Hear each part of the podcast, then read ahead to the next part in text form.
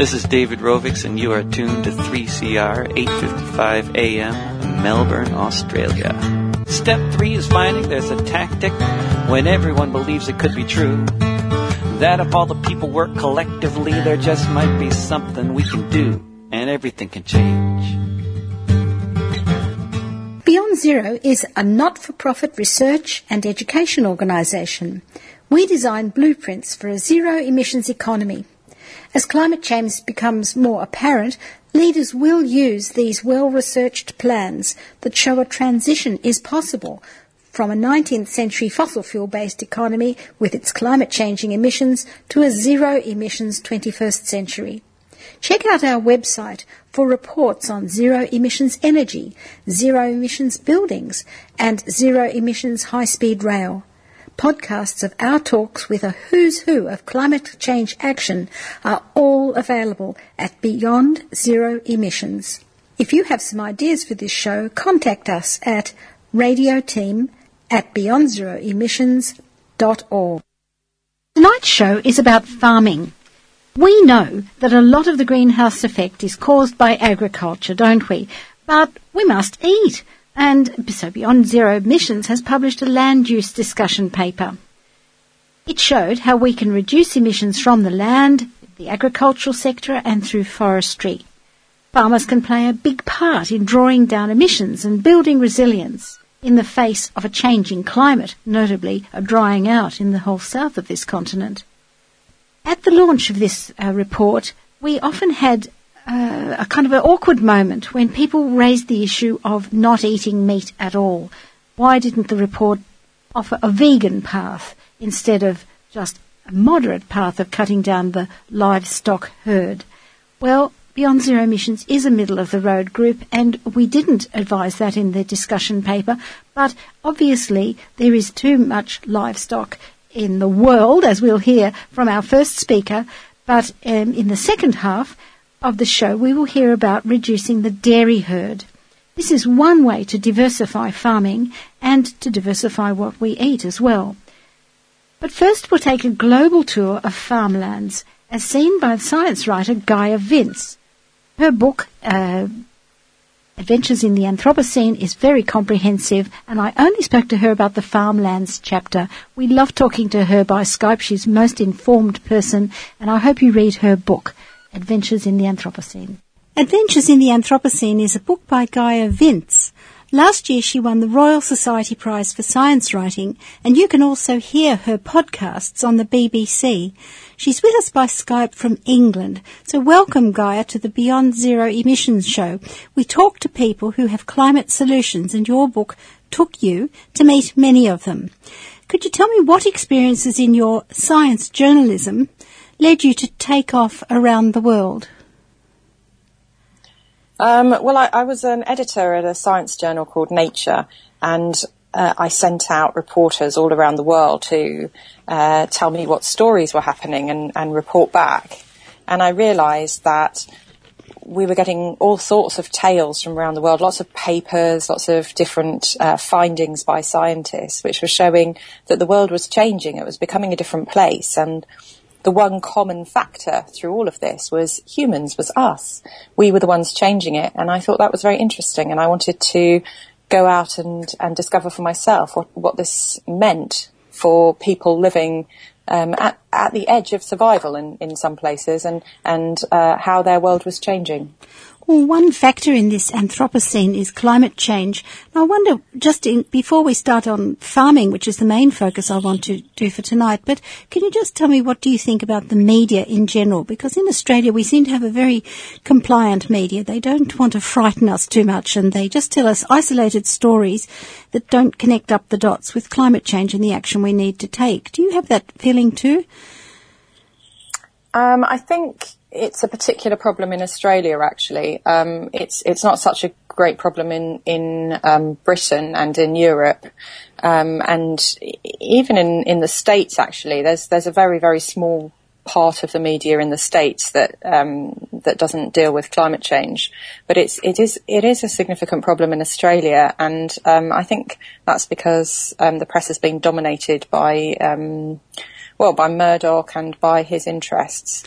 Um, and I, I, think that's a big shame because um, Australia is is a country which is well, it's it's it's it's already suffering incredibly under climate change. It's already massively changing just everything from the Murray-Darling River Basin to um, desertification through changing rainfall patterns, uh, water shortages, all sorts of things like mm. that. So, um, uh, yeah, I, th- I, think people do need to become informed, and um, there are plenty of ways to do that. You don't need to rely on one tiny aspect. The ABC, for example, doesn't um, go along with that sort of rhetoric. No. Um, so so it's easy. It's easy enough to um, to find that the scientific consensus is that climate change is is real. It's happening, and um, and it's quite a serious poses quite serious challenges to yes. humanity. Well, this program is the only one dedicated to climate action. You know, in all the radio programs that are available, others just do odd stories here and there as the media, as the, um, you know, the news breaks. Anyway, so we're really glad to have you to give us your expertise on um, now farming. The chapter for listeners, this book covers, you know, many aspects of the world: forests, rivers. Gaia goes all over the world to look at various aspects of the Anthropocene, but I'd like to just look at farming. And uh, we, have got this problem that farmers are expected to feed over 7 billion people now, and yet climate change is damaging dependable farmland all the time. And one key factor is water. I'd like you to take us to some of the places where they are conserving water and preventing erosion and tell us about Mr. Raj Samadia. Yes, well, um, Raj Samadhu, it's, it's um, not a person, it's a village. And um, that's that's in India, in the west of India, in, in a place called Gujarat, where they are suffering severe water shortages. And and what that means is that the the ground, the earth itself, is becoming unusable through much of the year because you're getting incursion from um, from you're getting uh, salt water from the sea, but inland it's also becoming um, increasingly saline and and um, polluted from overuse of fertilizers and so on. So it's actually it, without having enough water to flush flush out um, the soils and um, and overuse of soils is, is leaving them very poor. People are having huge problems and the monsoon patterns are changing because of climate change. Water is becoming less reliable. But in this village, they tried some really quite extraordinary experiment where they decided to, they, they actually used space age technology um, to, to map the underground aquifers and uh, the routes to them. And what they did was they started um, channeling out very old uh, drainage patterns and, and also um, forming new ones. And they they made access to um, to to water storage that was underground, but also um, created a large reservoir essentially. And so they then implemented also these these uh, new types of social rules for the village where water became incredibly pe- precious and valuable and, and rules around its use were governed very strictly.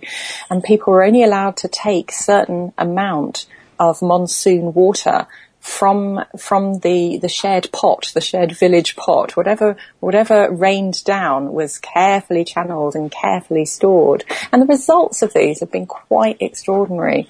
They instead of struggling with um, people emigrating from em- emigrating from the village because it couldn't support them, the harvests weren't enough. They now have instead of one very poor harvest, they now have three very rich harvests. They're able to save. They're not only making enough for subsistence to keep them um, to keep them in food. They're they're producing a surplus which they can sell, and also cash crops, things like cotton and so on, which which are enriching the village. They now have queues of people wanting to migrate to their village. It's the opposite of the mm-hmm. problem they had before, mm-hmm. and they're ploughing these the uh, extra funds the profits they're making from this into all sorts of social projects. They have really um, effective schooling. Uh, even the poorest of the poor in the village, the so-called untouchable caste, the Dalits, um, these people are given houses with gardens. Um, it's it's quite extraordinary. It's really it was a really impressive thing to see. It was really um, very inspiring, actually. Yes, it's the sort of story we need to hear, how people can be resourceful, and you described several really resourceful people who got it going. Look, another aspect of farming that I worry about is some people see the future as a move to more small holdings um, with no-till methods and natural fertilizers, especially as the intensive monoculture mega farms have polluted whole river systems you describe in China and they deplete the soil. But is this the whole story? Um, well, I, I, I, think the opposite is happening, and um, and that, that's mainly a good thing. I think small holdings. In the West, we think of farmers as um, people who have a certain occupation. They have a large plot of land, and and um, and they're either tenant farmers or or they own the land themselves, and they work on this enormous plot, either um, uh, to produce crops or, or animal husbandry that's not the case in most of the developing world. Most people have their little gardens, and when I say gardens, they have um, they have crops that they are growing in addition to their day jobs. Most families have some. They have cassava in Africa, or they have um, a little bit of rice, or they have vegetables, or they, they have some form. They produce their own food in some way as in addition to their other jobs. And that's not going to change, I think. We're, we were having a huge move towards urbanization, the biggest migration that humans have ever known. And people are moving to the cities, but in a lot of the developing world, they are somehow maintaining these gardens and they're, they're very useful because in times of need, it's great to have your own little bit of produce, and that's much more effective in the tropical belt than it is, say, in northern latitudes or, or southern latitudes. I mean, um, the western cities as we know it are not really conducive to that. You might have a, a small veranda, but um, you, you might not have the facilities to grow your no. own food, and it's much quicker and cheaper to buy it elsewhere. But what would you, so I think that will continue, but but we will be we will be moving towards much more efficient farming. I mean that these small gardens they they can't they can't produce enough food um, efficiently enough um, for a population of more than seven billion, which mm. is hmm. what we have at the moment. Well, what about this intensive monoculture, though, that is so depleting of the soil? How do you see the future uh, of farming you know, with such sort of um, damaging farming? Yeah, well, I mean, monocultures, that's, that's the way we've gone, um, throughout our history. We're going more and more towards monocultures and it is damaging. Um, um, there's plenty of what we do with farming is damaging, and we are having to look at alternatives. Um, diversity is, is one thing that scientists and and um, and farmers around the world are already looking into creating new varieties, creating new strains. Because the problem with a monoculture is that if it's hit by a virus or a parasite or a bacterium, you can wipe out an enormous percentage of the world's food.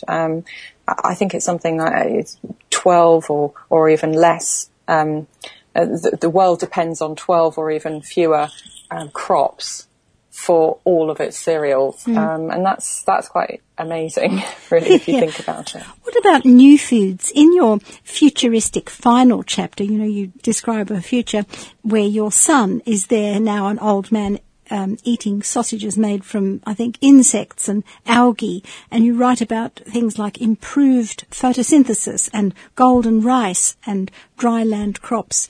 So how could we eat differently to put less of a strain on the earth?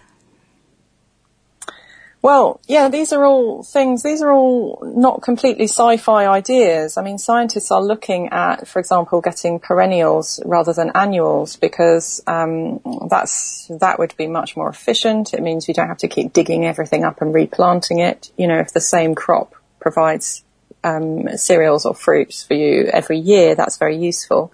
Um, yeah, moving away from uh, the sources of protein that we rely on at the moment, things like beef and um, other meats. They're very, um, very wasteful of water, very wasteful of land.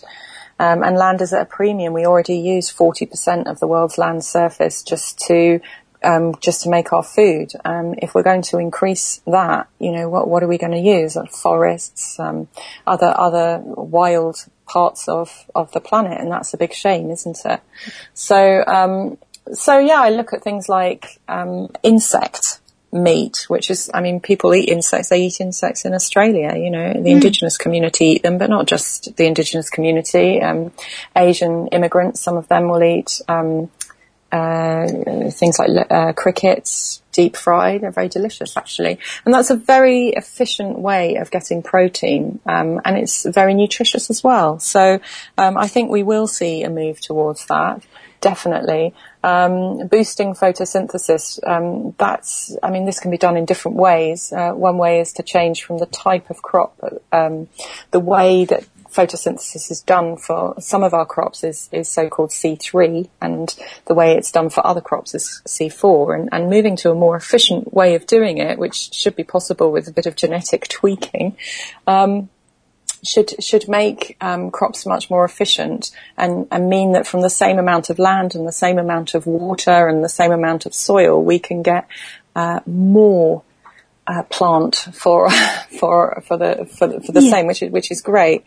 And um, yeah, the idea of golden rice and golden peanuts and golden these these, things. This is to do with um, tackling malnutrition. So at the moment, um, at the moment, our crops. We, in order to get the best diet possible, we need a wide, we need to eat a wide variety of plants and nuts and pulses and meats and fish and so on to get all these different things. But if we're talking about getting the most efficiency and and a lot of people around the world don't have access to all this. You know, they might subsist on something very basic like a tuber or like cassava or um, or corn or something like that because you know they're very poor.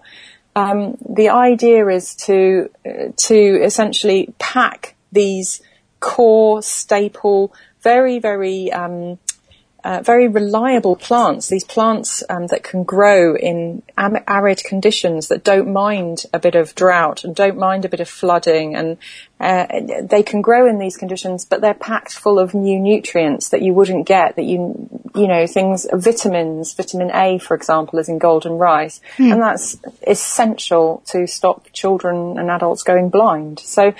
So um, you know, if we can if we can help um, these foods become become more nutritious. That goes a long way to tackling malnutrition among the world's poorest people.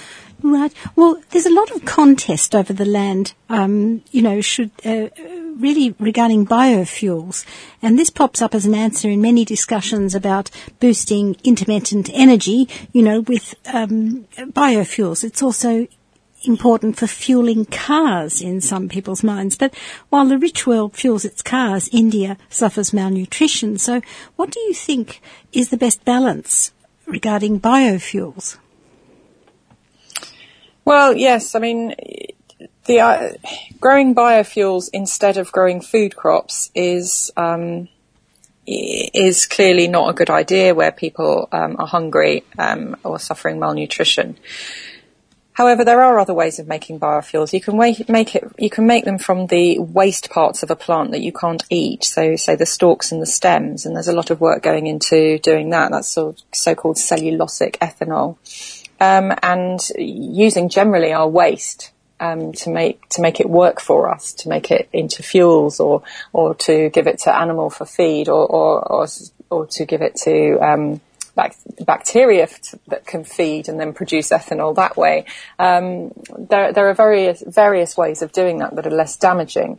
Um, there was a, an enthusiasm um, uh, about ten years ago, and it's, it's still it, it still pervades in some countries where growing growing biofuels, growing plants essentially just to be fuels was um, very profitable and um, has has led to all kinds of problems, pushing up prices of food elsewhere, um, cutting down of rainforests. Um, it's been very damaging, and I think now we are waking up to this and moving away. And most countries have, have now done that, but there are some that lag behind. Yes. And these are some of the most vulnerable places like Brazil, for example. It's, it's really quite worrying. We've had recently a great peat fires in Indonesia caused by the palm. Yeah. Palm, palm plantations. Oil. That's, palm oil. Ex- that's mm. a, a, very good example mm. of um, a very damaging crop, oh, um, yes. which is which is ruining not just forests but the atmosphere, but um, um, the last remaining populations of orangutans, the great our great ape cousins. Uh, yes. It's very it's it's very it's heartbreaking.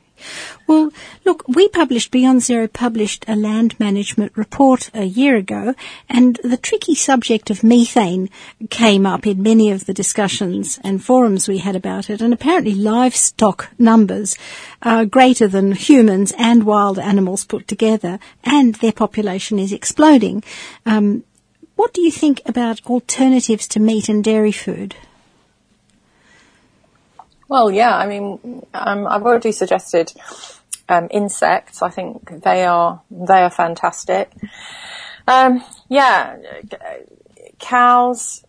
Their burps are a, a, huge problem. Actually, there's a lot of research going on in, in Australia and, and, and even more in New Zealand into this very problem. I think they have looked at putting some of the bacteria from um, kangaroos into the stomachs of cows because uh, kangaroos don't have this problem. They don't have this. Um, it's to do with the, the digestive yes. system of a cow.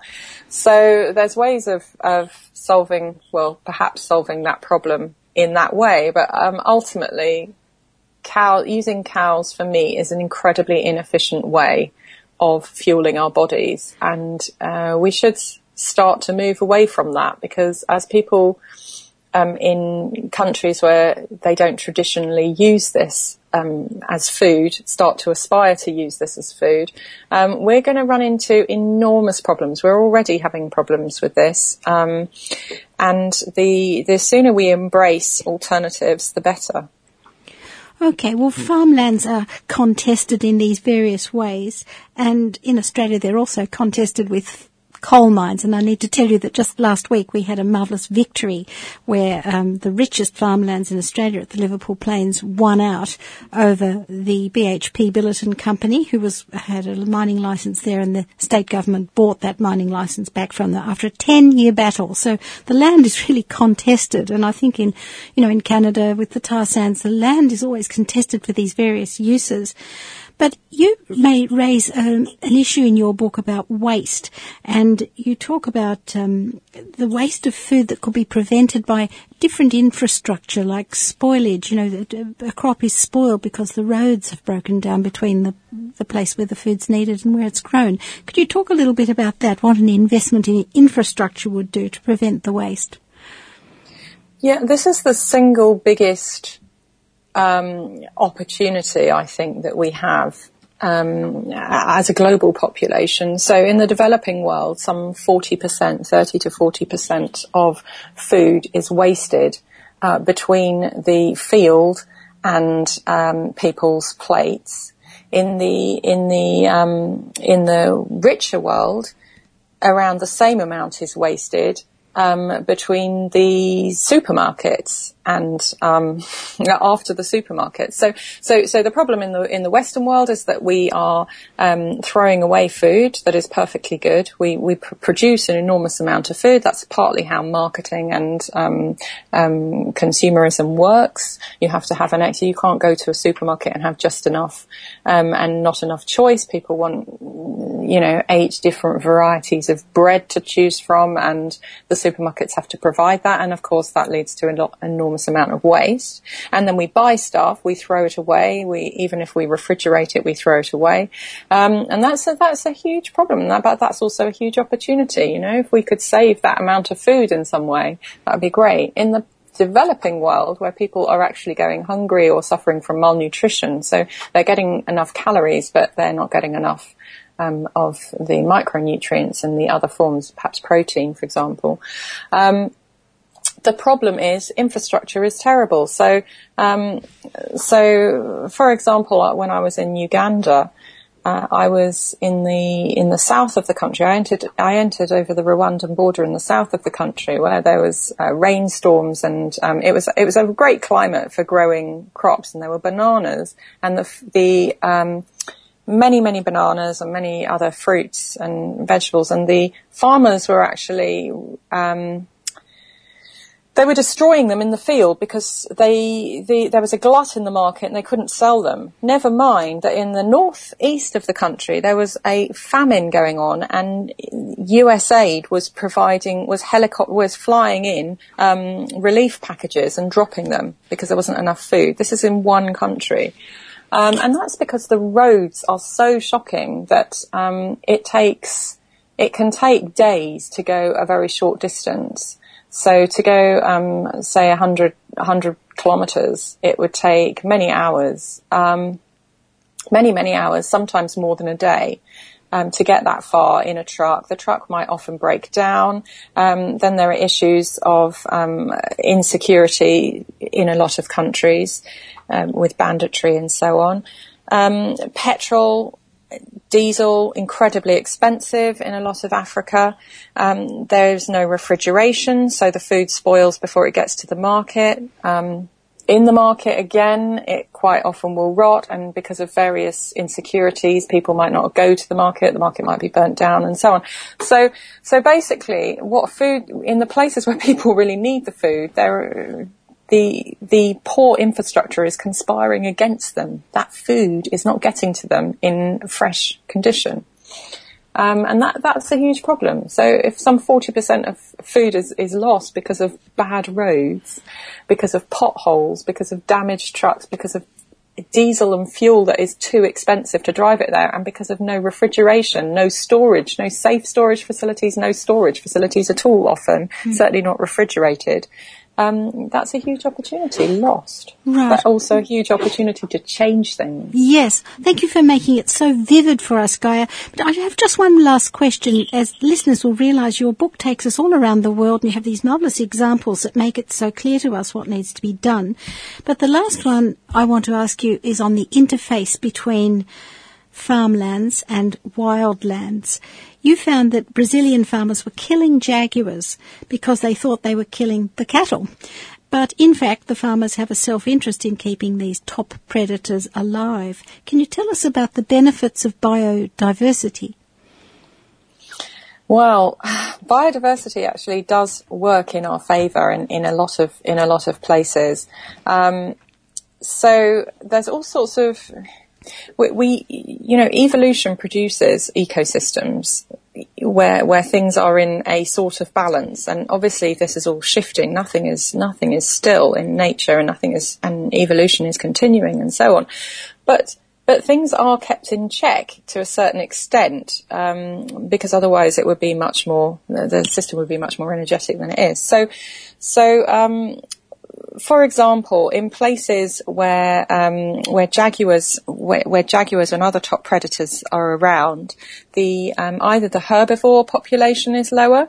Um, uh, that's particularly true in Africa. So you, and and in and in Britain, for example, you, you get you get fewer um, um, of the species that eat away at the young saplings that um, and allow forests to grow. And forests, of course, support so many other um, animals and and provide shade and provide um, um, provide all sorts of other services. They keep they keep the um, the soil in place. They maintain the water and so on. Um, but this one example, which I, th- I, think you might be referring to in, in Brazil, is um, is to do with the diseases that you can get from having too close a contact with um, other animals that are not kept in check. So things like capybara, things like rats, and so on. So if the top predator goes, then um, lower species in the sort of the hierarchy, the mm. hierarchy of animals, mm. um, become become much much greater. Their populations become much greater, and these carry diseases and can cause all sorts of um, problems to humans when we come in, in close contact um, with with these creatures. So, so really, if we are going to invade more and more wild spaces, we really need to be conscious and we need to educate ourselves on on the dynamics of that ecosystem because we can put ourselves at much greater risk of disease. We can we can risk the services that those ecosystems provide us. Um, if we invade a wild space, you know, um, and we disrupt it, how is the water table going to be managed? Because it was managed for free quite often by the ecology that was there before. And if we get rid of that, we're going to have to um, much more expensively manage that water supply ourselves. And um, we're not normally as efficient at doing that. Um, and to my mind, I don't know where it's been, where the water has been cleaned as uh, cheaply, as efficiently, and um, with all the other benefits that ecosystems can give us. So we need, we need to, we, we really need to be aware of actually what nature does for us and, um, be mindful that where we get rid of it, we have to have a plan in place. And to date, we, we don't often do that. We're not very, we're not very good at planning and we're not very good at the self-awareness that comes with being a nature destroying, uh, species. well, thank you very much, Gaia. There's a lot more in your book, Adventures in the Anthropocene. That was science writer Gaia Vince. You're listening to 3CR Radio. So now having done a tour internationally of what the best practice is and got some ideas, we're going very local now to a conference called Rethinking Dairy. Have you considered having almond milk or soy milk and keeping cow's milk as something really precious? We hear from a dairy farmer who has reduced her herd and diversified. Also from dairy farmers who are going broke. Reducing the climate impact of livestock means drastically reducing their numbers. So here are some well-informed people thinking their way around this very local and tricky problem. What sort of piqued your interest? Because what we found in the report is the vast majority of people have no idea they should even be concerned about dairy cows. So, what, could you give us a bit of insight into yourself? I, I was a merchant banker, and my sorry to tell you this, but my favourite food in those days was filet mignon and lobster, a fact for which I'm so profoundly ashamed today. And my experience in the slaughterhouses changed me to getting off uh, eating meat at all.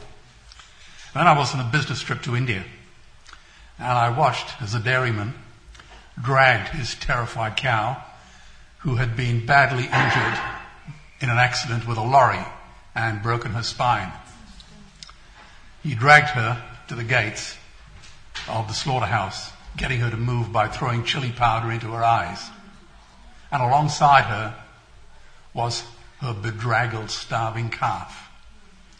And before he handed over the, the cow to the slaughterman, the bastard milked her. Uh-uh.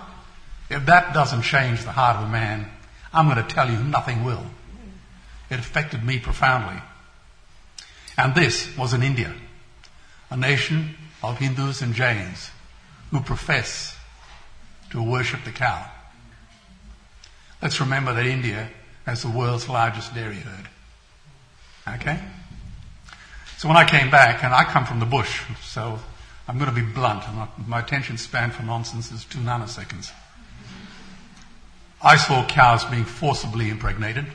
I saw dehorning, disbudding, induction, tail docking, lameness, mastitis. I saw bobby calves being taken away from their grieving mothers. All new to me. I didn't have a clue before that. Saw them starved, loaded onto transport trucks, and taken to slaughter at the age of four days old, away from their grieving mothers. And so called unviable calves created for management purposes. They were killed. And I watched as someone would smash their heads in with a hammer or jump on their ribs and crush their hearts. That's how they were killed. So, this is what made me decide to look into the dairy industry in great depth. And um, I know it's going to be a very difficult task because, like, I'm going to speak like a merchant banker now. There are big barriers to every industry to get into the industry, but there are also big exit barriers. So I, I always cut the farmers a lot of slack because they've got a lot invested in there, and we need to make the tr- transition away more palatable. And that's part of what I'd like, if I get, the, if I get asked the question, I'll talk about. Uh, and uh, perhaps I will. So that's what brought me to the, to, to the dairy industry, amongst other things. Well, you've left me no choice. I simply must ask, what would you see as being then a transition period or transition process for dairy farmers? It takes the, the consumer. If we, if, if farmers generally, and, and please remember, dairy is the other side of the coin of the meat industry. They're both inextricably tied together. Okay? So any criticisms we make of the dairy industry, we could make with equal force against the meat industry. Let's not just pick on dairy for that purpose. Um, we have great resources here in Australia. We now know with absolute certainty that livestock causes more devastation than any other force vector in the environment. Um, livestock releases more greenhouse gas emissions than all of transport put together. Cars, trains, buses, ships, a lot. By 2048, all our fisheries are going to be dead, poisoned by the runoff from our agricultural industries into the oceans. And we've got lots of land, good weather, good systems. We can be the food bowl of the world. And I'm going to tell you that farmers actually are the ones with the most to gain. Farming won't end, it would boom. Only the product line will change. Farmers will make so much money they wouldn't even bother counting it, and I'll be the first to congratulate them. New industries would emerge and, and flourish. Health insurance premiums would plummet. Hospital waiting lists would disappear. Hell, we'd be so healthy we'd have to shoot someone just to start a cemetery. So, and if you, and at some stage, someone's going to talk about the effect of dairy on human health. I just noticed there's a man in the audience, a gentleman, who is probably one of the world's most renowned authorities on human health um, and dairy. His name is Mark Donoghue, and he's somewhere here. If anyone wants to ask, there he's standing there. Um, if anyone wants to ask a question, a genuine, interesting question, please talk to him or maybe at Q&A, Mark, and say a few words as well. There you are. Well, that's very. So, Vicky, as as a dairy farmer who initially started on a conventional dairy farm, the kind of farms that we were talking about in the report, how do you find? Um, how has the transition been, I should say, from a conventional farm to the operation system you have now? And do you see that being as potentially the industry norm? And would there potentially be a transition completely away from that again? What are your thoughts on that?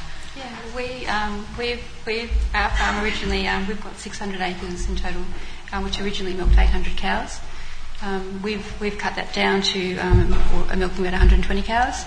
Um, to make room for you know running the extra stock, but, but I, I think I actually think farmers would embrace what you're saying. I think they've had a gutful of the industry. To be honest with you, mm-hmm. it it it's oh gosh, I mean it it eats at the it's it's I mean 98% of the farms in Australia are family owned. The reason that people are drinking milk is because they're living on slave labour. Farmers are, basically enslaved. Um, in fact, they're not. They're worse than slaves because they're actually going into debt to produce milk, and that's how the industry is surviving. A dollar a litre of milk, it's coming at a cost. Um, cost to the calves, to the cows, um, and to people's lives. We lose one farm every four days.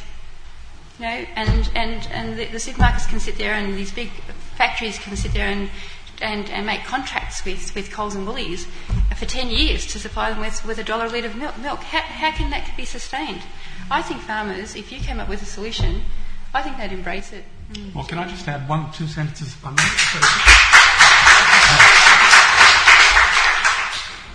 I used to act for one of Australia's truly great politicians. Sounds like an oxymoron, doesn't it? but he was the president, he was the leader of the National Party years ago. Wonderful. I think he's still alive, uh, Peter Nixon. And he said something to me, he was deputy prime minister as well. He was a client of mine. And uh, he once said, Phil, you've got to understand that farmers are actually very smart. They've got nothing to do all day but sit on the, tra- on the tractor and think. And that's true. They, they are smart. And they will respond well if, they, if they're handled correctly. Um, I have a lot of, lot of faith in them. Um, and just on the fact of numbers, we're, now entering a new kind of paradigm with climate change. And regardless of what Tony Abbott tells you, climate change is, is something real. I, am sorry to tell you, but it's real. Um, we've just come back recently from India. Um, you all know that livestock is, uh, particularly dairy, is a profligate waster of water particularly in a country like Australia where we don't have a lot of water. And water is the new oil. Nations will soon be going to war over it. I hear one way of expressing it is to say that it takes 1,000 litres of water to produce one litre of milk. And what does a farmer get for it? Something like 50 cents a litre. And about 7 cents for, for, um, for solids. Now, that's not a hell of a lot of money for the amount of trouble he goes through, the damage he does to the environment, the, very importantly, to the damage he does to, uh, um, the cows and their calves, and to human health. So every industry in the world undergoes rationalization. Uh, textiles, clothing, footwear, banking, mining, every one of them. This industry will be rationalized too. I think we should st- step up to the plate or to the crease and take the initiative and start the process now. Find other alternatives, like different forms of milk, you know, like soy being, being one, almond milk, oat milk. Uh, there are so many different kinds. And the profit margins are so much better, the wastage ratios are so much lower, and the cash flow f- forecasts are robust. So I see farmers having so many. Great. Philip? You just mentioned uh, health, which is quite an important issue. Um, in the United States, lifestyle diseases caused by the meat and dairy industry has now bankrupted that country through Medicare. They would need $8 trillion invested in treasury bills just to pay the interest. And they have precisely zero. They could shut down every school, university, army, navy, marines, air force, homeland security, FBI, and CIA, and they still will not have enough free cash flow to service their long-term unfunded Medicare liabilities because of the kinds of food they eat. Now, please go back tonight, those of you who haven't already, and read stuff written by T. Colin Campbell or the Physicians Committee for Responsible Medicine. These issues are canvassed in, in quite good detail. Quite recently, I had dinner with Muhammad Yunus after he won the Nobel Peace Prize.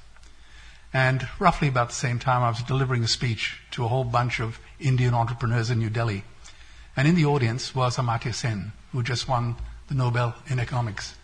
And I discussed with these gentlemen the things that I discussed to, with everybody here, largely about the livestock industry in India. And I said that we know the problems with climate change. The Himalayan uh, ice fields, icebergs up there, are correctly called the third pole because they feed half the world's population through the Indus, the Ganges, the Brahmaputra, through the Mekong, the Irrawaddy, the Yellow Rivers, and these icebergs are melting fast. I asked them what was their opinion, and they said, We agree with you 100%. These Nobel, even Al Gore agreed with us. Now, these Nobel Prize winners have no argument with what rational people are saying about the livestock industry. But I get a lot of arguments from politicians who want to get re elected at the next election. So I think that we need to, people like us, good, decent people of, of integrity, have got to come together and say, there's a new world out there. We've got to behave differently. In human history, only 100 billion human beings have ever lived. 7 billion people are alive today. And we torture and kill 2 billion sentient, living, loving animals every week. We stab and suffocate 1 billion ocean animals every three hours. 10,000 entire species are wiped out every year because of the actions of one species. And we now face the sixth mass extinction in cosmological history. If any other organism did this, a biologist would call it a bloody virus. So let's all come together. Let's not pick on specific industries. How can we work together to create a new environment, a new economic order that gives us health, wealth, strength, and preserves our own sense of kindness, compassion, intelligence, affection. These things are important values. Then we can start talking about sustainability, because then we would have deserved to become sustainable. Until, until then, we don't actually deserve it. Any comments on that? Well, just that uh, we did a lot of research, obviously, for the report, and the world renowned dairy expert, John Webster, he talks about the cow as being the apocryphal overworked mother. Um, and he actually argues that in many instances, it's almost impossible for the cow to eat enough to cover her own nutritional needs, plus producing that amount of milk. And the only way it can be done is first Firstly, by breeding a cow that's programmed for that, and secondly, with um, supplementary feeding. And Philip's just talked about all the problems associated with, uh, well, some of the problems associated with that. So I, I think um, John Webster has shown that it's a problem for the cow. And it also means that the cow has a shorter life. I mean, it's, it's going at maximum production for a much shorter period. So instead of a natural lifespan, a cow can live to 25 years. Um, these cows generally uh, don't go beyond five years. They don't go into calf. They're sent off to be killed. So I think it is, it is a problem. And uh, I think it's a problem for the cow. I think it's a problem for the farmer because the farmer then has to buy all these expensive feeds. And it's a problem for the environment because those grains are being used in a very inefficient way. Vicky, I understand that um, you've either seen firsthand or through some of your um, farming colleagues a cow who does produce 60 litres. And can you tell us about some of the welfare that you've witnessed, in particular with the, the ligaments around her udder? Oh yeah, so they, they, they breed these cows to produce massive amounts of milk. Um, the problem, and this is why they have part of the reason why they have a short lifespan, is that um, unless I mean they're obviously trying to breed, the, um, the ligament that, that holds the, the bag together um, literally just just collapses, just breaks. So you have this cow, and, we've had them in the past. We had the high producing cows, and we were feeding them a, amazing nutritional, you know, mixes, and and um, a lot of people did very well out of us, and we we made uh, we, we produced a lot of milk. Mm. But um, yeah, it's we've we've moved away from that, and I wouldn't go back there again because it's it's not sustainable. But um, so what yeah, so what happens is is basically the, the this beautiful big udder that carries this massive amount of milk um, the ligament breaks, and, and then she's got this udder that's dragging on the ground, and and then you basically, they, or you just chop you chop her head off. They chop her head off. So mm. She's um, that's why often these these high producing cows will only have a, um, probably a couple of just a couple of lactations in the herd. A lot of the big farms, I've been told by people that work in them, that um, that after two lactations they're they're out. So um, mm. yeah. I know so, Mo, you've had a, a very strong response to well, it just seems the problem is awareness, and it seems like most Australians, Americans, everyone in the world are picturing Vicky's farm as where your milk comes from, uh, Vicky's current farm. And it's amazing to hear words like equipped and uh, nutritious feed. I mean, it's it's as if we're feeding a machine, not an animal.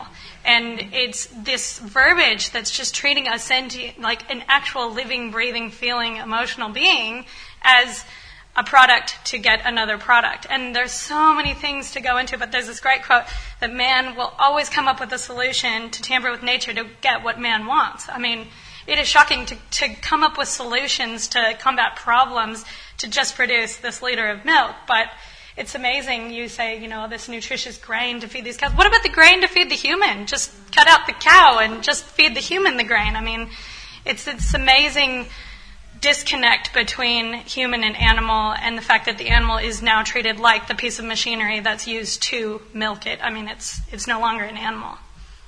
So, um, and that's consumer driven so um, I think there's got to be education, um, and then consumer driven, and consumers um, have to be understand that you know the cheap milks.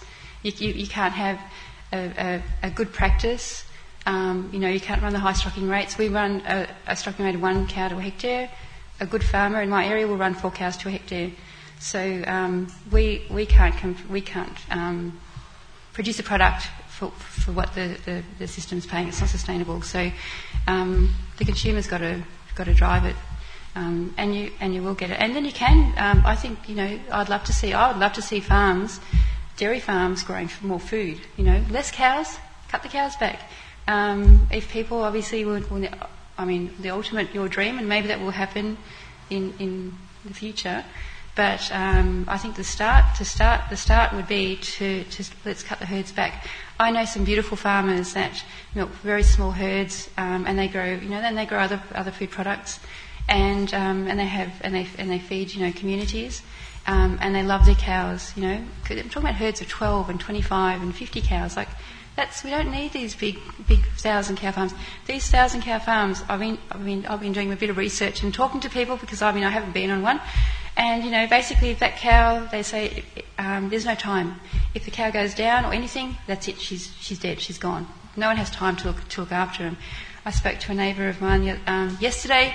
He milks, I think he milks 50 cows, and um, you know he and actually asked his opinion, but he said, "Vicky, I love my cows. I love my cows, and they live till 12, 15 years old, and um, you know I, I, work with him every day. I give him a pat on the back, and, and you know he's he's he's what's going, he's what's leaving the industry, and what's taking over is is farmers can't afford to buy these big farms." Um, to buy farms, and, and, and who could afford to buy a farm to milk 50 cows or 20 cows? So consumers have to understand that um, you've got to pay more for the product and, and support the farmers. Start asking the question. We don't have this in the milk in in, in the industry. You can buy, you know, low fat, two percent.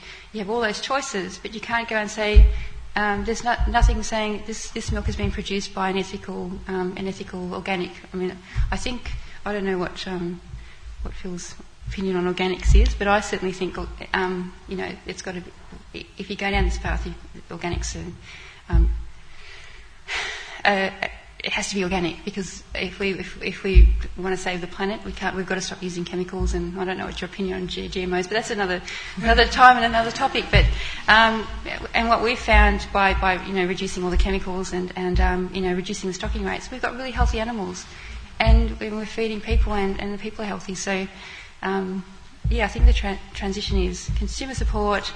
Let's reduce the herd sizes and, and forget the industry. They're not interested. They have not. They're not interested in. I'm sorry if anyone from Dairy Australia is here, um, but I've tried to talk to you guys, and you, you know, you you're not interested in, in, in, in going this direction. You, are looking at volumes and export markets and feeding masses and um, competing globally. You know, we're sending milk.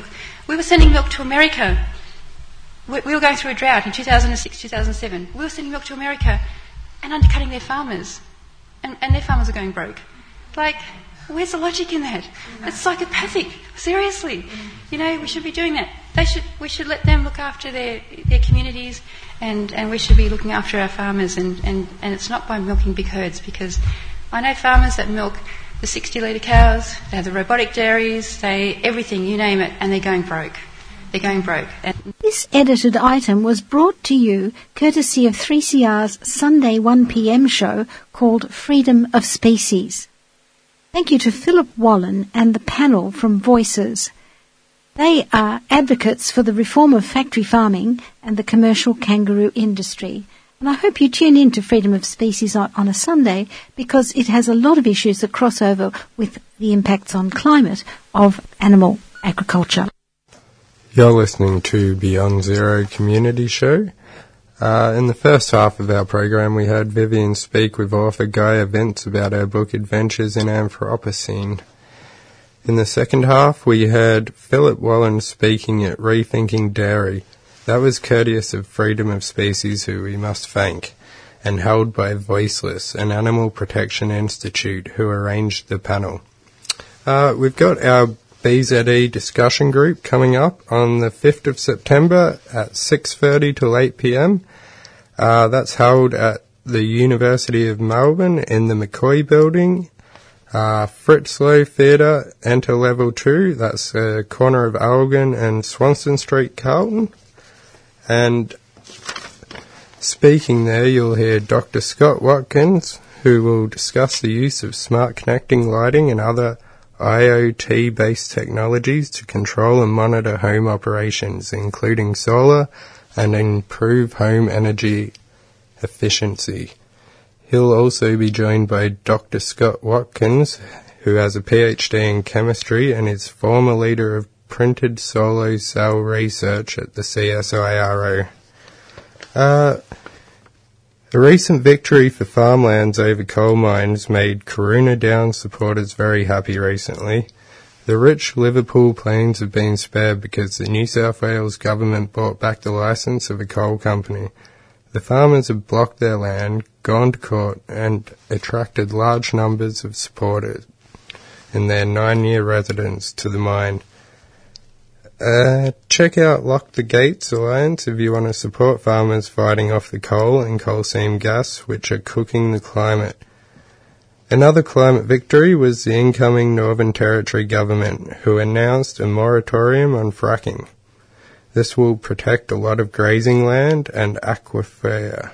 It will also prevent all the greenhouse gases which are emitted by the gas industry. Uh, thank you very much for joining us on Beyond Zero Emissions tonight. I'd like to leave you with a song requested by Vivian that I've finally managed to find for her. This is David Rovics, New Orleans. Thank you once again for listening. You've been listening to Beyond Zero Emissions Community Show on 3CR Radio. That's 855 on your AM dial or 3cr.org.au where you could stream the show. Thank you once again for joining us. I've been Andy. You've been listening to Vivian Langford. Good night.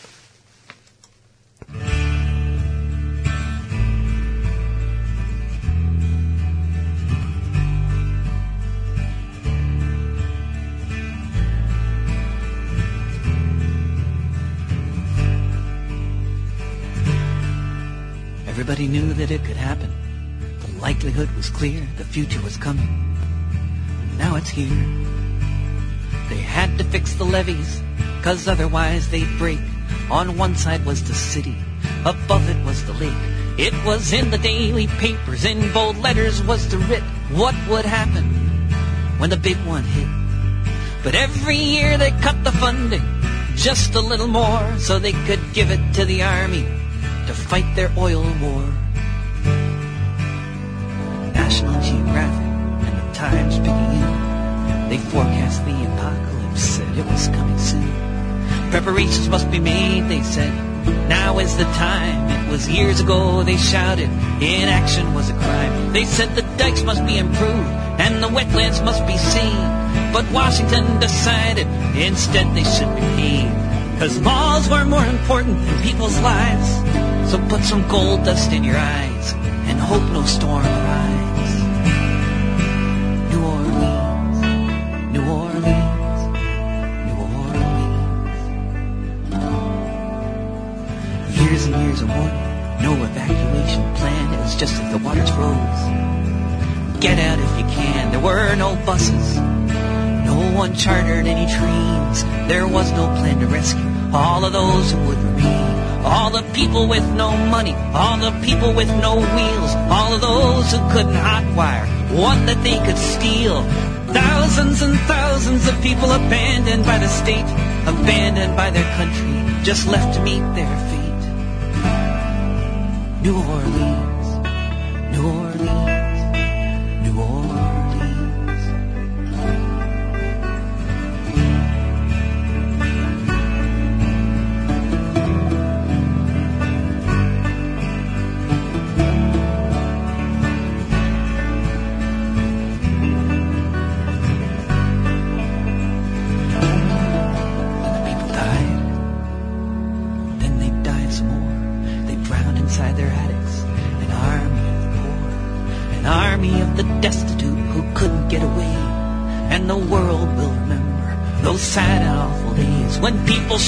from their houses, dying on their roofs. When people came to find them, they were turned back by the troops.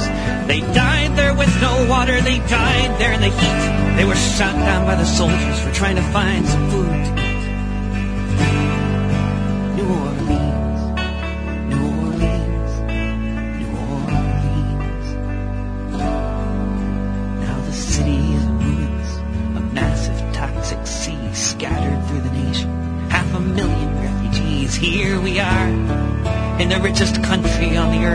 where the color of your skin determines what your life is worth, where oil is the king, where global warming is ignored, where the very end of life is the place we're heading towards, where it's more than just a metaphor, the flooding of the dike. And if we don't stop this madness, the whole world will be like New Orleans, New Orleans, New Orleans, New Orleans.